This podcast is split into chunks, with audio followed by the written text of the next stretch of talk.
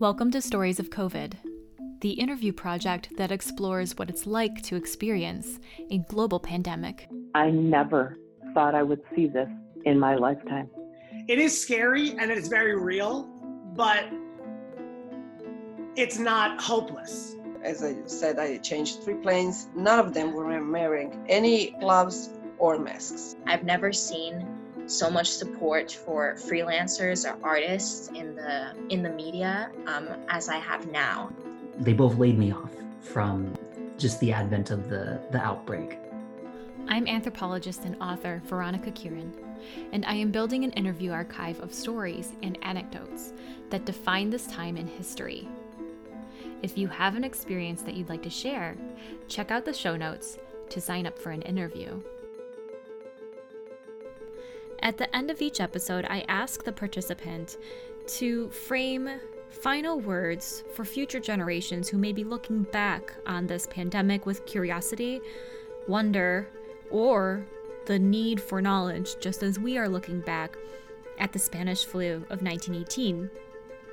These words don't always make it into the final podcast episodes, so every 10th episode will be a special edition of the final thoughts of the previous 10 participants. I would say that um, it's possible. To, it's possible to get through difficult situations as long as you've got loved ones by your side, um, people that you can trust, people that uh, in your very worst situations you can rely on, and you'll know that um, you'll know that they're there for you. And um, I mean, it's possible that not not everyone has that, but um, I would say it's important to try to cultivate enough uh, close personal uh, relationships so that you can um, so that you can uh, have something to fall back on. That's uh, that's definitely what I would say. I would also say that um, we have no idea what uh, what's in store for us in the future, so it's uh, it's it's always nice to know that there's uh, something to lean back on. I hope that they will learn they will learn from this time, and uh, they will they will apply our stories and the lessons and the mistakes and successes that we experience now or during this past year to better survive a crisis or crises, either pandemic or others, right, in their time. Because we learn from the past, we learn from HIV AIDS, the crisis, and another way doesn't have to be pandemic, right? Uh, but we learn from this crisis if we if we want to, and I don't think we have to hold our breath constantly, even when we're not the uh, during a pandemic. But we, I think we have to recognize it.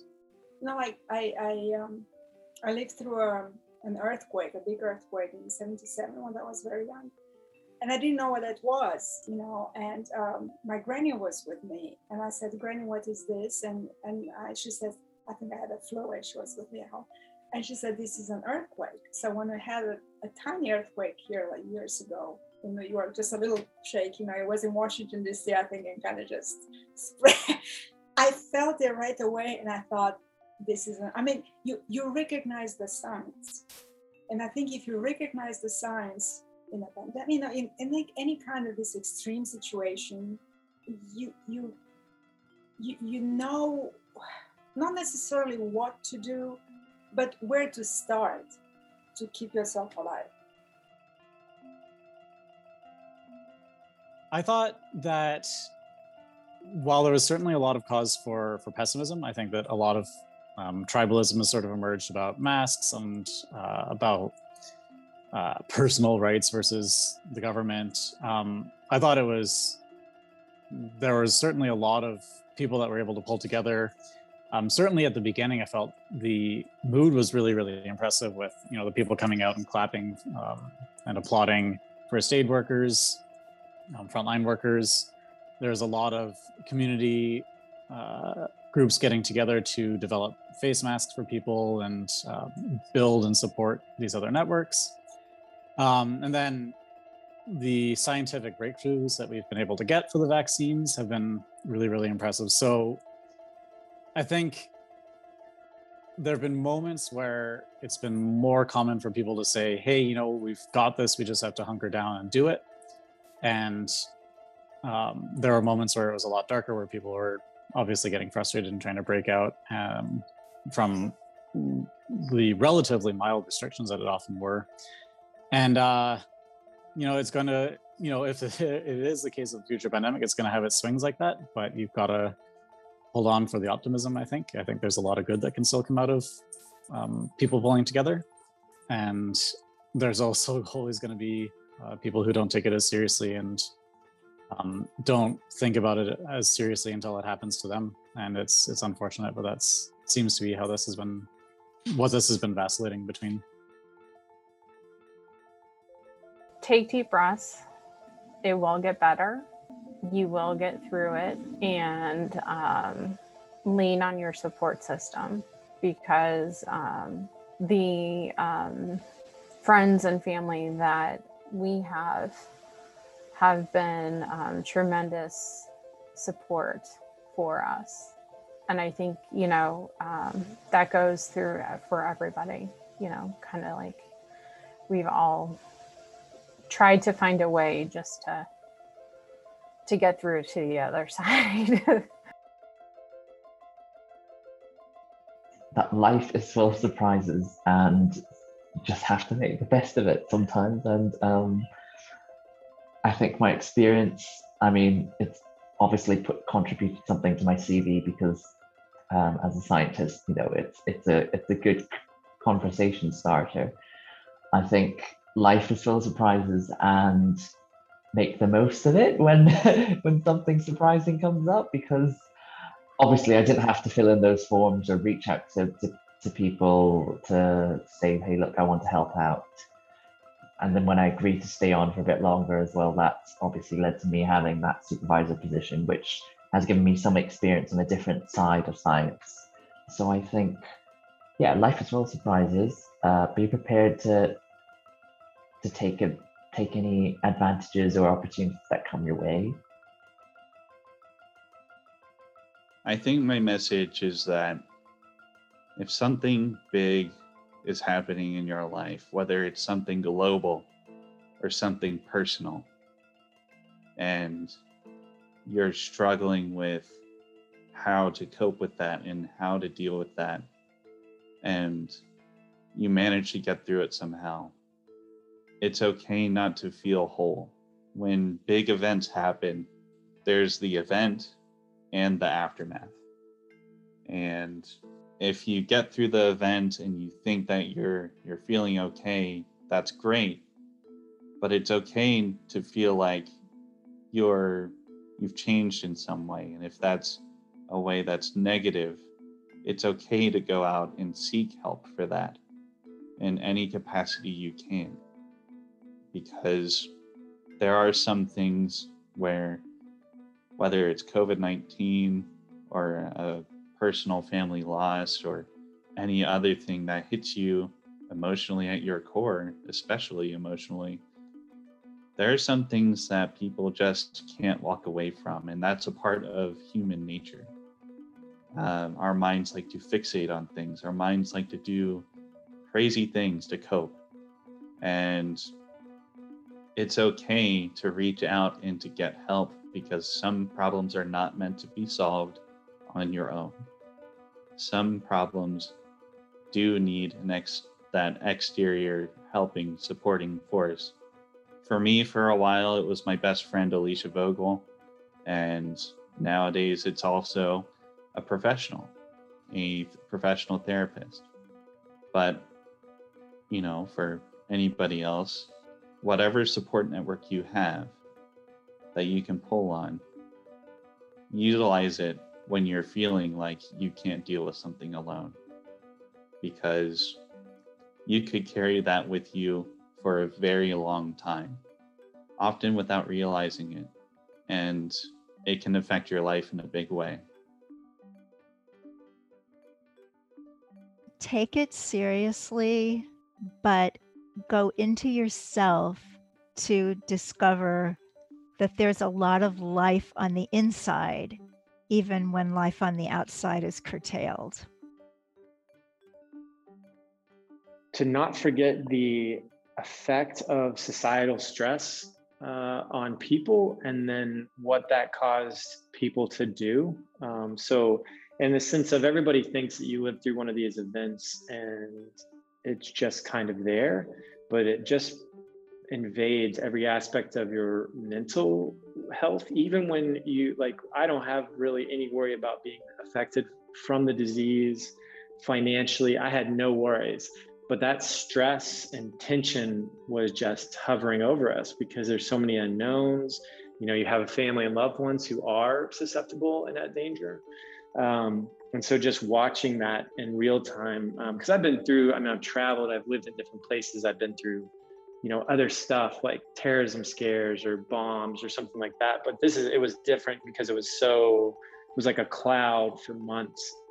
And so i remember my wife and i bickering over nothing really but just because we were so heightened uh, mentally. So that and then and then the flip side is that everybody in march and april and may uh, i heard from friends i hadn't heard of in so long my family uh, communicated more, although we're pretty close. And we and we started doing like group hangouts across all the time zones because my brother's in China, I'm in Europe, and my parents are in, and my sister are in, in the U.S. So just the fact that when people went through all this, they they brought, they reached out to friends that they had, you know, I exchanged emails with friends I hadn't heard of, you know, in a year or something like that. So um, I thought that was really a good thing to remember about humanity, both both the stress and how you can escape it no matter even if you're immune to it, um, it's important to remember. And then that that uh, people reached out to their loved ones and friends. That was really nice. Remember that the human condition, since the dawn of civilization on this planet, has been rife with disaster, war, strife, illness, pestilence, pandemics. Sometimes they're forces of nature, and unfortunately, increasingly in more recent times, they've been forces that are man made and therefore completely avoidable. So, if there's one part of my message, it is to emphasize the word avoidable and the fact that our species has managed in less than 10,000 years or however long we've been here in the form of Homo sapiens, because I mean, there are other evolutionary precursors to how we were, like as, as hominids, but really as Homo sapiens. We've accomplished, and people can debate, aliens can debate and will debate, you know, whether this is accomplishment or not. But what we have accomplished is something that sets us apart from other species. And thereby making us custodians of not just ourselves and our own definitions of accomplishment, but also of the impact that we have on other species and the only home that we have that is this planet. And while Elon Musk has promised us SpaceX and ability to colonize, you know, distant tracts of space and other planets, the systems of privilege will ensure that that opportunity is cannot be afforded by 99% of the people and almost 100% of um, other sentient beings on this planet, of which we need to remember that we are a custodian of. So, Homo sapiens means wise man, right? And I say this for all men and women, and you know, people who identify themselves differently other than those two genders as well that for us to be truly entitled to the term sapiens in how we define our species, we have to demonstrate it. And the fact that this pandemic happened has meant that we have not lived up to that title. We haven't been wise. So, my message and my hope is that either you'll change your name of you know of the species and call yourself homo stupidicus or something like that or idioticus um, but if you choose to continue with homo sapiens then act like it i think the message that is probably most important is science will find a solution. I think the one thing that has came as a big positive from this pandemic is that we've shown as a species that when the human race puts its mind to a huge problem, it can fix it. Um, and at the moment, obviously, COVID's not fixed, but we have the tools to do it with with the vaccine vaccine programs that we have available. And it's just an astonishing feat that they managed to develop not just one, but I think I don't even know how many vaccines there are that are approved for use now across the world. But you know, I think there's probably a dozen. Yeah, seven in the West, but I think there's obviously the, the Chinese made and Russian made vaccines as well. And I think it's just an incredible feat of human ingenuity that we've managed to discover a virus, identify its genome, and come up with several effective vaccines in the space of a year. Um, just uh, incredible. Um, and I think that should humanity be faced with similar obstacles or problems in the future, the solution is science, and people should trust in the science. Episodes are being released as soon as I get the interviews. So, subscribe so that you don't miss a thing, and share if this meant something to you, and if you think others might benefit. Stay safe, stay well.